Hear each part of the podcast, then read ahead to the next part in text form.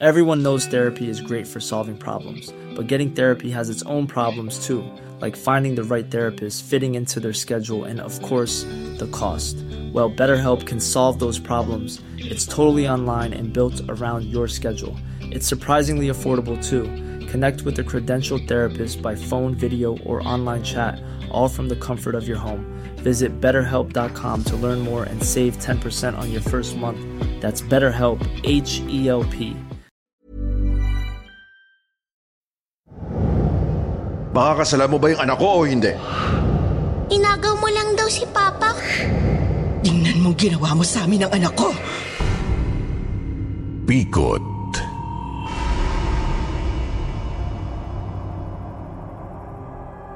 Sa mga kakwentong takipsilim naming mahilig makinig sa mga narrations, huwag niyo pong kalimutan ha, bumisita kayo sa isa pa naming channel na Sityo Bangungot.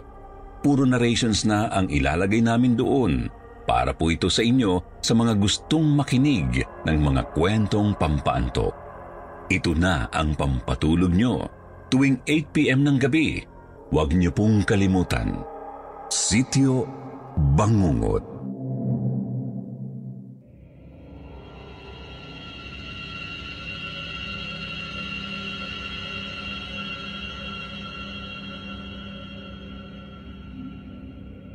Sa mundong puspos ng kababalagan, hindi maiwasang mag-isip ng mga katatakutan. Hindi mo malaman kung bunga lang ng malikot sa isipan o sadyang itinadhanang mararanasan mo't matututunan. Magandang gabi sa inyong lahat. Ito po si Jupiter. Ang inyong tagapagsalaysay sa gabing puspos ng kababalaghan at katatakutan. Hatid namin sa inyo ay kakaibang kwentong hango sa katotohanan. Dito lamang sa channel na walang panama ang dilim. Ang kwentong атаки псилием.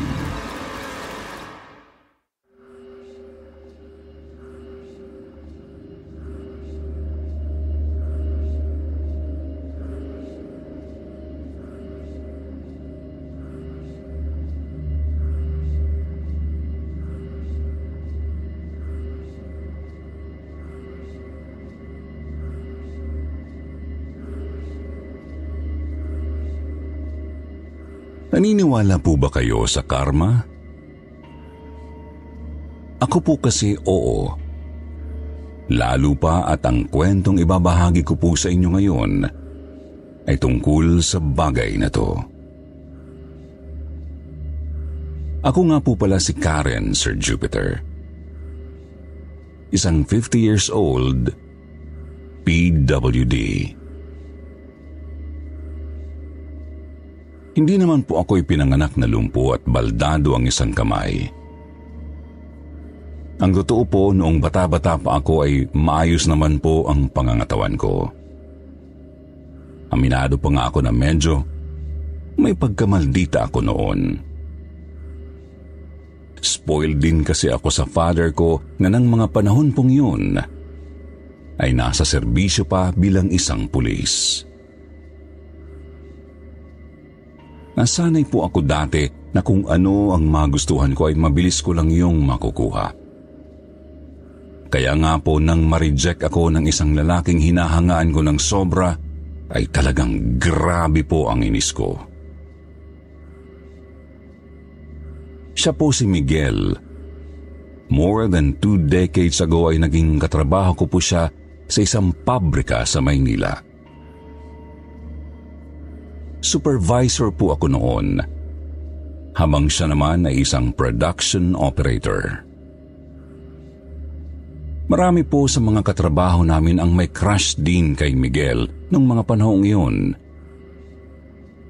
Bukod po kasi sa guwapo siya, matangkad at may sense of humor, ay napakabait din po niya. Breadwinner din po kasi si Miguel ng family nila noon. Yun nga lang po, ng mga panahong iyon, ay may girlfriend siya. Kaya nga po kahit anong pagpapapansin ang gawin ko sa kanya ay talaga pong wa-effect yun sa kanya. Hindi ko po talaga matanggap noon na hindi niya ako magustuhan. Kaya kahit alam kong marami na ang naiinis sa akin sa pinagtatrabahuan namin, ay pinagpatuloy ko lang ang pagpapapansin ko kay Miguel. Hanggang sa nakakuha ako ng tiyempo na sa wakas ay makuha siya kahit sa pilitan. Uy,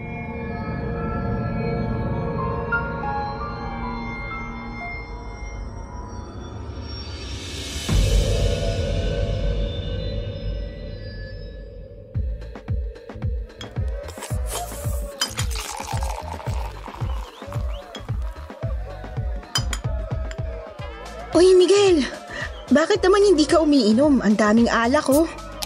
Ay, nako ma'am, hindi po kasi ako sanay uminom eh. Mababa po yung tolerance ko sa alak, tsaka susunduin ko pa po kasi sa trabaho yung girlfriend ko pagkatapos nito.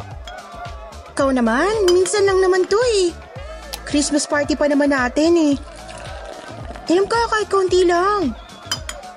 S- sige na nga po. Yan! Oh, etong shot mo.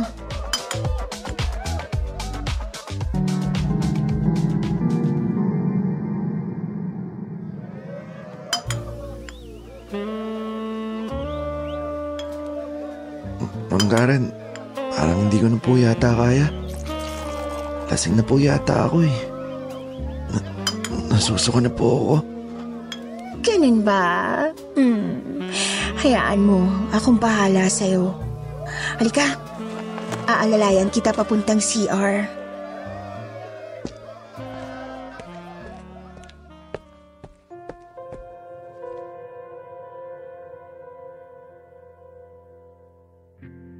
Nang gabing yun, Sir Jupiter, hindi alam ni Miguel na may inilagay ako sa inumin niya para mabilis siya lalong malasing at bumigay sa balak ko. Nang gabi pong yun ay ginawa ko lahat para makuha ko siya at nagtagumpay naman ako sa balak ko. May nangyari po sa amin noon. Nang magising si Miguel kinabukasan sa tabi ko ay sising-sisi po siya sa nangyari sa amin.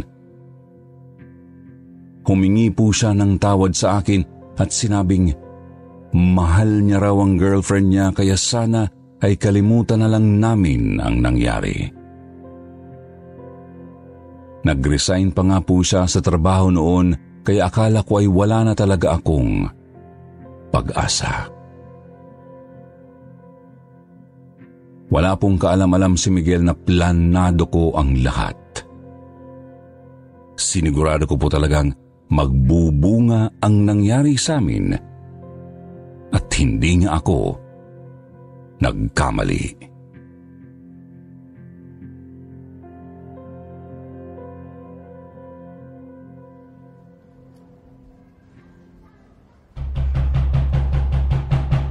Hoy, lalaki! Lumabas ka dyan sa bahay nyo. Pulis ako. Ako ang tatay ng babaeng binuntis mo. Lumabas ka rito, kundi pauulan ako ng balay ang bahay mo. Miguel! Miguel, lumabas ka na! Kausapin mo si Daddy para hindi na lumala pa to. Ma'am Karen, anong pong ibig sabihin nito? Sandali lang po sir, hindi po ako lalaban. Huwag po kayo magpapaputok please. Nasa loob po yung nanay ko. Kung ayaw mong may masaktan, panagutan mo yung ginawa mo rito sa anak ko. Binuntis-buntis mo tapos bigla mo tatakbuhan. Bu- buntis ka? Oo, Miguel. Nagbunga yung nangyari sa atin ng Christmas party. Sorry. Anong sorry? Ha? Bakit ikaw pa nagsusorry sa lintik na yan? Kasi yung nakabuntis sa'yo. Hindi ako papayag na ikaw yung madihado rito, anak. Ikaw lalaki ka. Ano? Baka kasalan mo ba yung anak ko o hindi?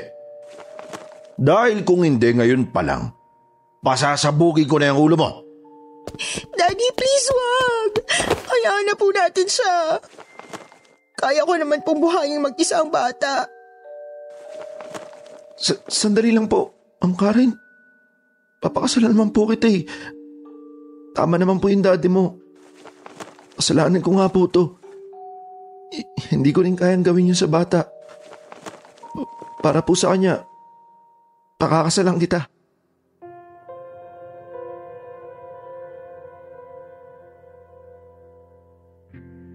Nang mga sandaling yon, Sir Jupiter, hindi ko po alam kung paano ko itatago ang ngiti ko. Tama ako ng pagkakakilala kay Miguel. Alam ko pong hindi niya kayang iparanas sa magiging anak niya ang magkaroon ng isang broken family. Dahil sa ganun din siya galing. Kaya kahit alam kong masama ang loob niya noon ay sobrang saya ko. Lalo na po at nang araw ning yun ay nakipaghiwalay siya sa girlfriend niya. At umaming nakabuntis nga siya ng ibang babae. Sinundan ko pa siya para lang makasigurado akong makikipaghiwalay na nga siya. Kitang-kita ko pong nasaktan ang girlfriend niya. Nasampal pa nga siya eh. Pero ng mga panahon pong yun ay hindi man lang ako nakaramdam ng pagkakonsensya. Masaya pa ako dahil sa wakas, napikot ko rin ang lalaking mahal ko. Ikinasal kami sa lalong madaling panahon bago pa man tuluyang lumaki ang tiyan ko. Alam ko pong hindi masaya si Miguel noon, Sir Jupiter.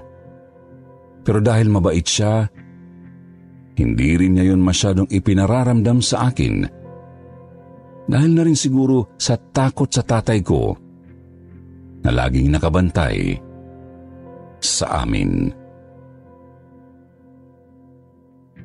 Pero kitang-kita ko po, Sir Jupiter, kung papaanong halos gumuho ang mundo ng asawa ko nang kinabukasan pagkatapos ng kasal namin, ay nakarating sa kanya ang balitang nagpakamatay ang kanyang ex-girlfriend na si Laika. Hindi po nito kinaya ang matinding depresyon kaya umuwi po ito sa probinsya nila sa Marinduque at doon tinapos ang sarili niyang buhay sa mismong araw ng kasal namin ni Miguel. Sising-sisiman si Miguel, Sir Jupiter ay pinilit niya na lang pong ipagpatuloy ang buhay. Nakasama kami ng anak niya hanggang sa lumipas ang limang taon.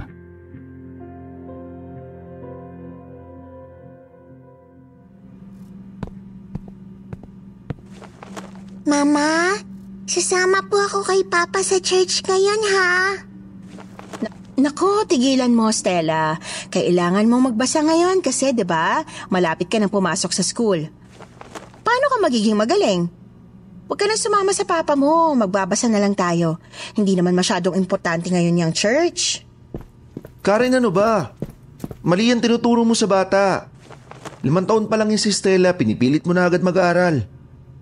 Dapat nga nag enjoy pa sa paglalaro yan eh. Tsaka, hindi ka ba natutuwang palasimba yung anak natin? Kung ayaw mong magsimba, kami na lang.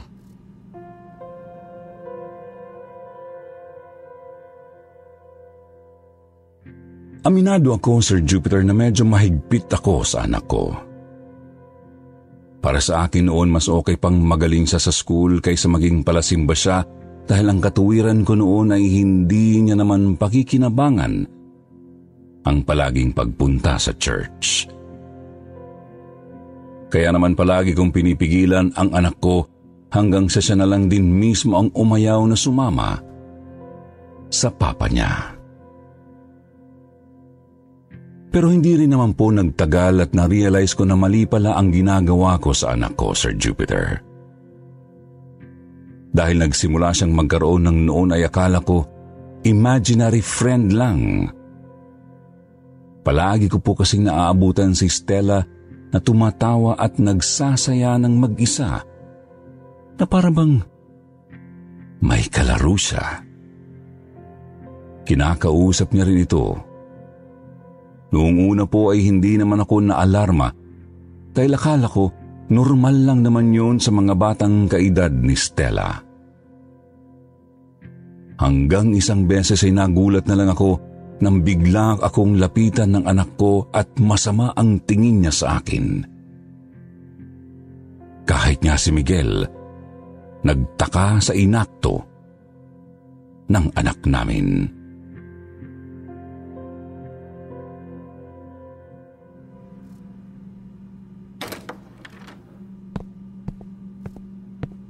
Mama, bad ka po pala eh. Inagaw mo lang daw po si Papa. Bad ka, Mama. Ano? Anak, saan mo narinig yan? Sinabi po sa akin ng kapatid ko, Mama. Sabi niya po, inagaw mo lang daw si Papa kaya di siya nakilala ni Papa. Bakit mo po inagaw si Papa, Mama? Bad yun, di ba? Kawawa naman po yung kapatid ko eh. Anak, huwag mo sasabihin yan kay mama ha. Saan mo ba narinig yan? Wala ka namang kapatid nak eh. Ikaw lang yung baby namin, di ba? Hindi, Papa. Sabi niya po kapatid ko siya eh. Sabi niya po, bad daw po si Mama. May nilagay daw po si Mama dati doon sa drinks mo, Papa eh. Kaya ka po niya na agaw.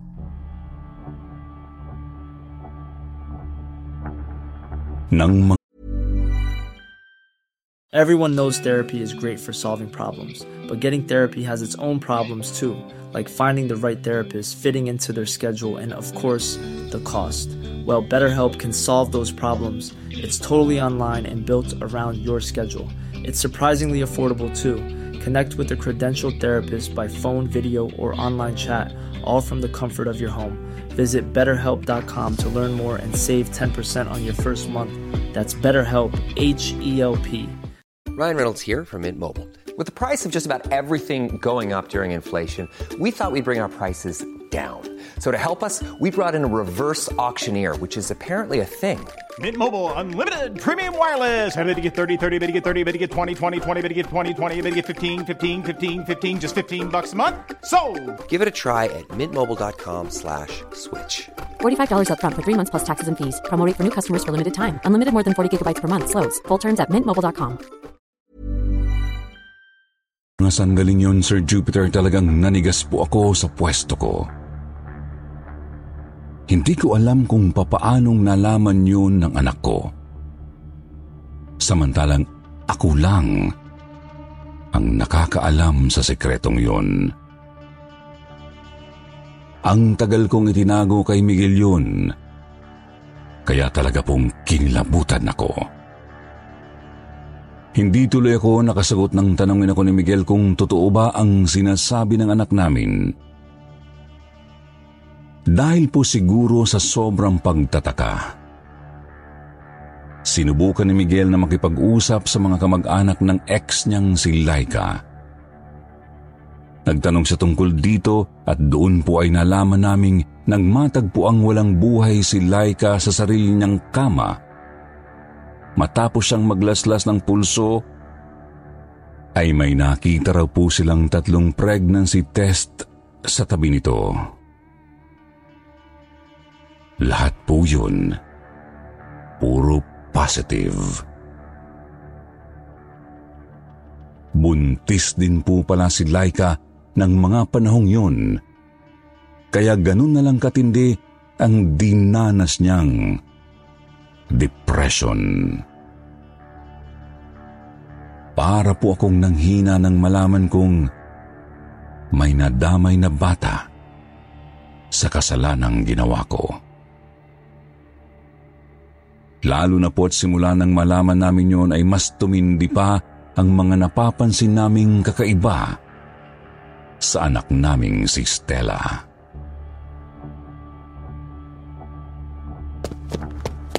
Mama! Papa! O bakit, Stella? Mama! Yung kapatid ko po kasi, inaway niya ako eh. Hindi niya na daw po ako bati. Sabi niya po kasi, sama na ako sa kanya dun sa labas ng gate eh. Dun daw po kami maglalaro. Di ba po? Sabi niyo bawal ako dun kasi maraming cars. S- Stella, anak, hu- huwag kang sasama sa kanya ha. Makinig ka sa amin ng papa mo. Dito ka lang.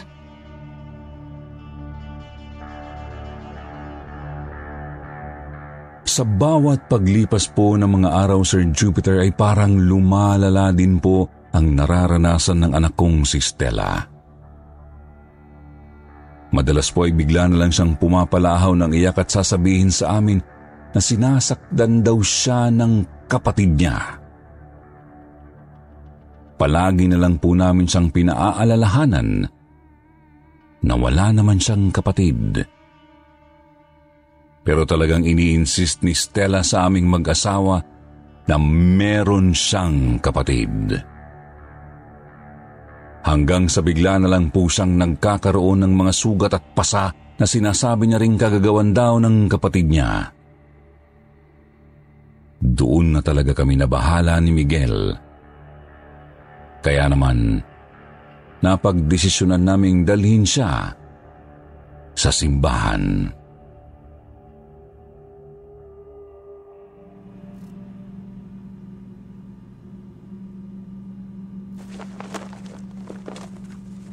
Ganda naman ng anak ko. Bagay sa'yo yung white dress na binili ni Mama, di ba? O siya, halika na. Hinihintay na tayo ni Papa sa babae. Mama? Alam mo po ba, galit sa yung kapatid ko.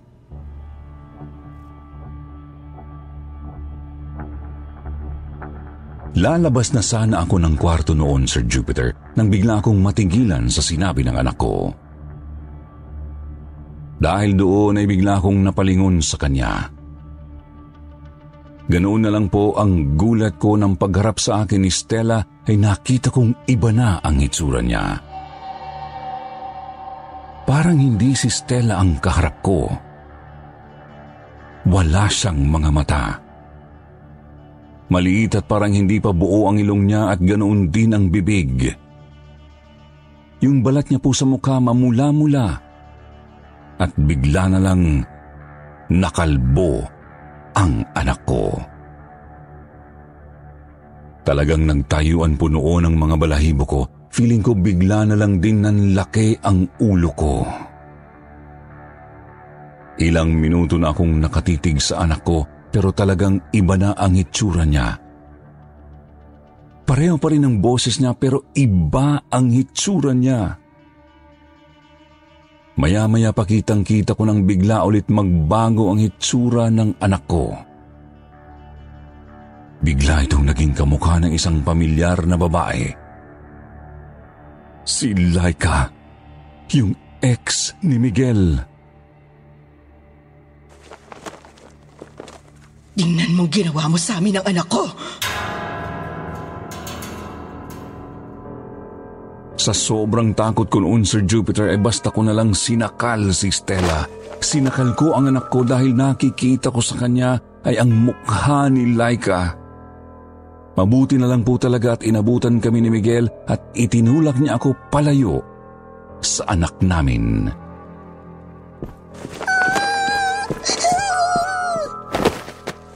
Karen, ba't mo sinasaktan yung anak natin? Baliw ka na ba? Hindi ko sinasadya. Halika nga mag-usap tayo sa baba. A- aray ko, Miguel, nasasaktan ako. Hindi ko sinasadya yun. Na- nakita ko yung mukha ng ex mo. Nilaika. Sinasapian niyang anak natin, Miguel. Ikaw may kasalanan nito. Kung hindi mo sana ako pinikot nun para lang masunod yung gusto mo, edi sana hindi nagpakamatay yung babaeng mahal ko. E di sana, hindi nawala yung anak namin. E di sana, hindi nahirapan si Stella ngayon. Ikaw ang may kasalanan ng lahat ng to, Karen. Ikaw at yung pag-uugali mo. Makasarili ka. At nagsisisi akong pinakasalang kita.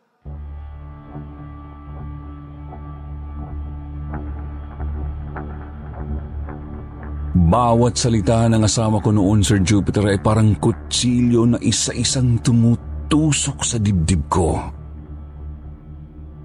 Wala akong nasabi. Natulala lang po ako ng mga oras na yun hanggang sa kalagitnaan ng pagtatalo namin ni Miguel. Ay narinig naming biglang sumigaw si Stella.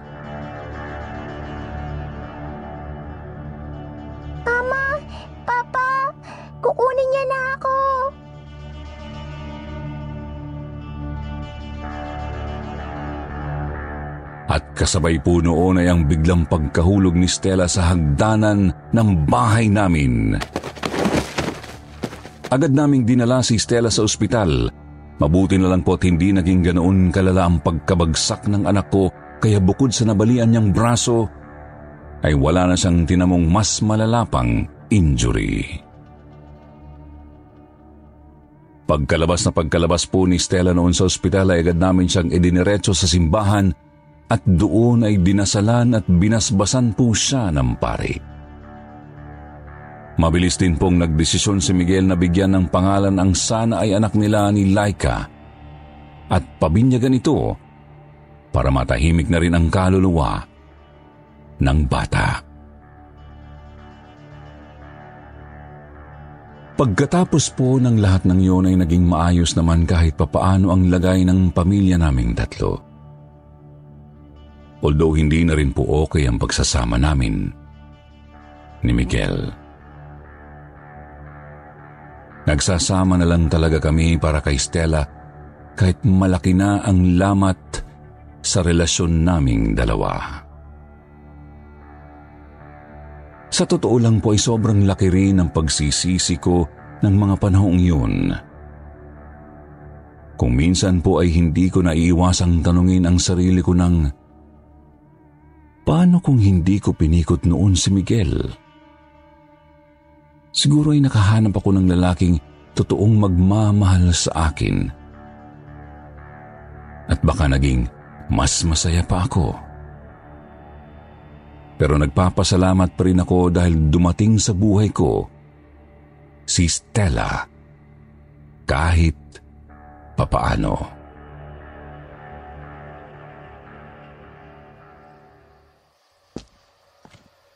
Ano Karen, sasama ka ba? Gusto rin ni Stella na dalawa tayo magsundo sa kanya mamaya. Eh, pagbigyan na natin. First day of school naman ng bata eh. Oo naman. O siya, mauna ka na sa kotse.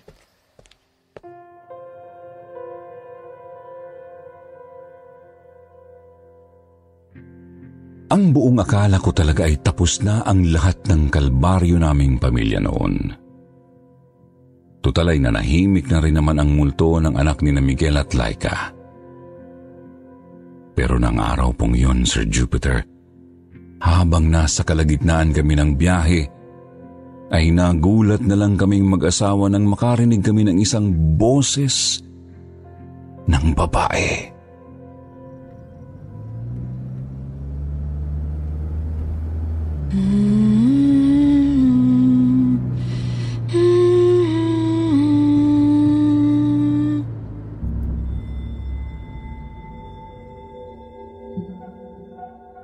Halos sabay pa kaming napalingon ni Miguel noon sa backseat at ganoon na lang ang gulat naming mag-asawa nang makita naming nakaupo doon ang kaluluwa ni Laika at humahalakak ito sa harapan namin. Pareho po kaming napasigaw ni Miguel kaya nawala rin ang focus niya sa daan. Pagkatapos po noon ay nakita kong nataranta siya.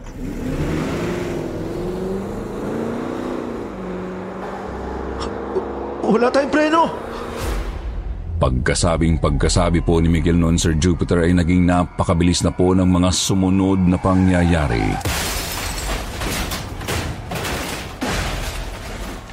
Basta namalayan ko na lang po na pareho na kaming lupaypay ng asawa ko sa loob ng sasakyan naming halos madurog na sa lakas ng pagkakasalpok namin sa isang establishment.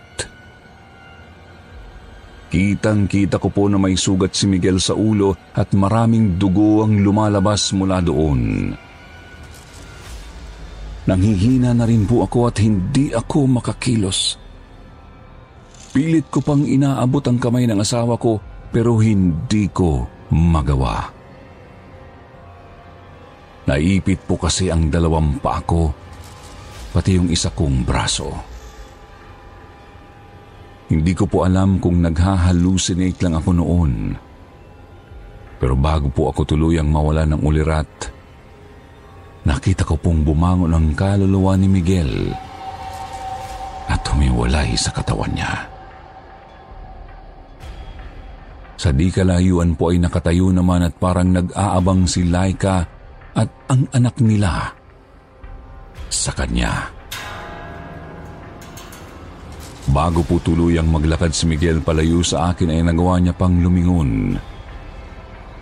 Pagkatapos po noon, wala na akong maalala pa.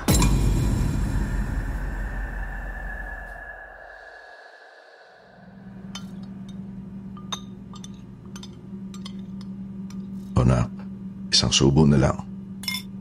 Ubusin mo na tong pagkain mo para makainom ka na ng gamot. Salamat po, Daddy. Huwag ka nang malungkot, nak. Andito naman ako. Hindi ko kayo pababayaan ng apo ko.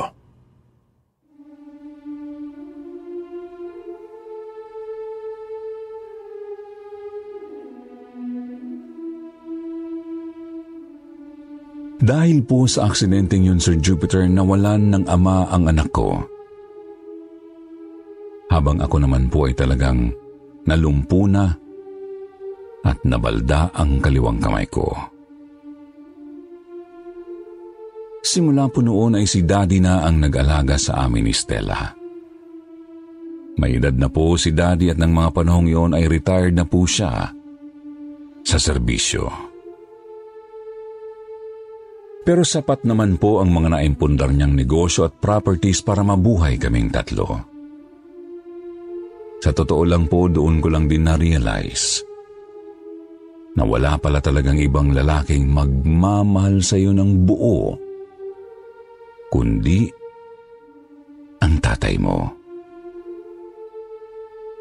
Tulad po ng ginawa ng daddy ko para sa amin, ni Stella. Sa ngayon po, Sir Jupiter, hindi ko na masabing ayos na kaming mag-ina. Dahil nga po talagang naging permanently disabled na po ako. Bukod pa po doon, hindi naman tinantanan ng mga kaluluwa ni na Miguel, Laika at ng kapatid niya ang anak ko. Sabi sa akin ni Stella ay nakikita niya pa rin sila hanggang ngayong dalaga na siya. Mukhang pinili raw po ng papa niya na huwag tumawid sa kabilang buhay para samahan sina Laika sa pananatili sa mundong ito. Wala naman po silang ginagawang masama sa anak ko kaya kahit papaano ay nakampante na rin ako. Mukhang gusto lang din naman ni Miguel na bantayan ang anak niya. Sana po ay nagustuhan ninyo ang ibinahagi kong kwento sa inyo ngayon. Sana rin po ay kapulutan ito ng aral. Marami pong salamat sa pagbibigay sa akin ng pagkakataong ma-share ang aking karanasan. Hanggang dito na lang po. Karen.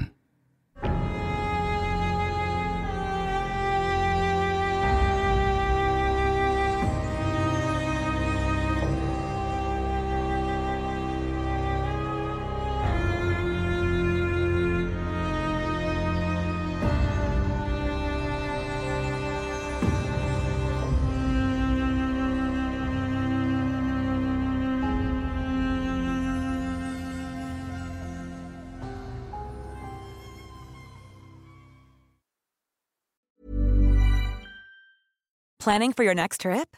Elevate your travel style with Quince. Quince has all the jet setting essentials you'll want for your next getaway, like European linen, premium luggage options, buttery soft Italian leather bags, and so much more. And is all priced at 50 to 80% less than similar brands. Plus, Quince only works with factories that use safe and ethical manufacturing practices. Pack your bags with high-quality essentials you'll be wearing for vacations to come with Quince. Go to quince.com slash pack for free shipping and 365-day returns.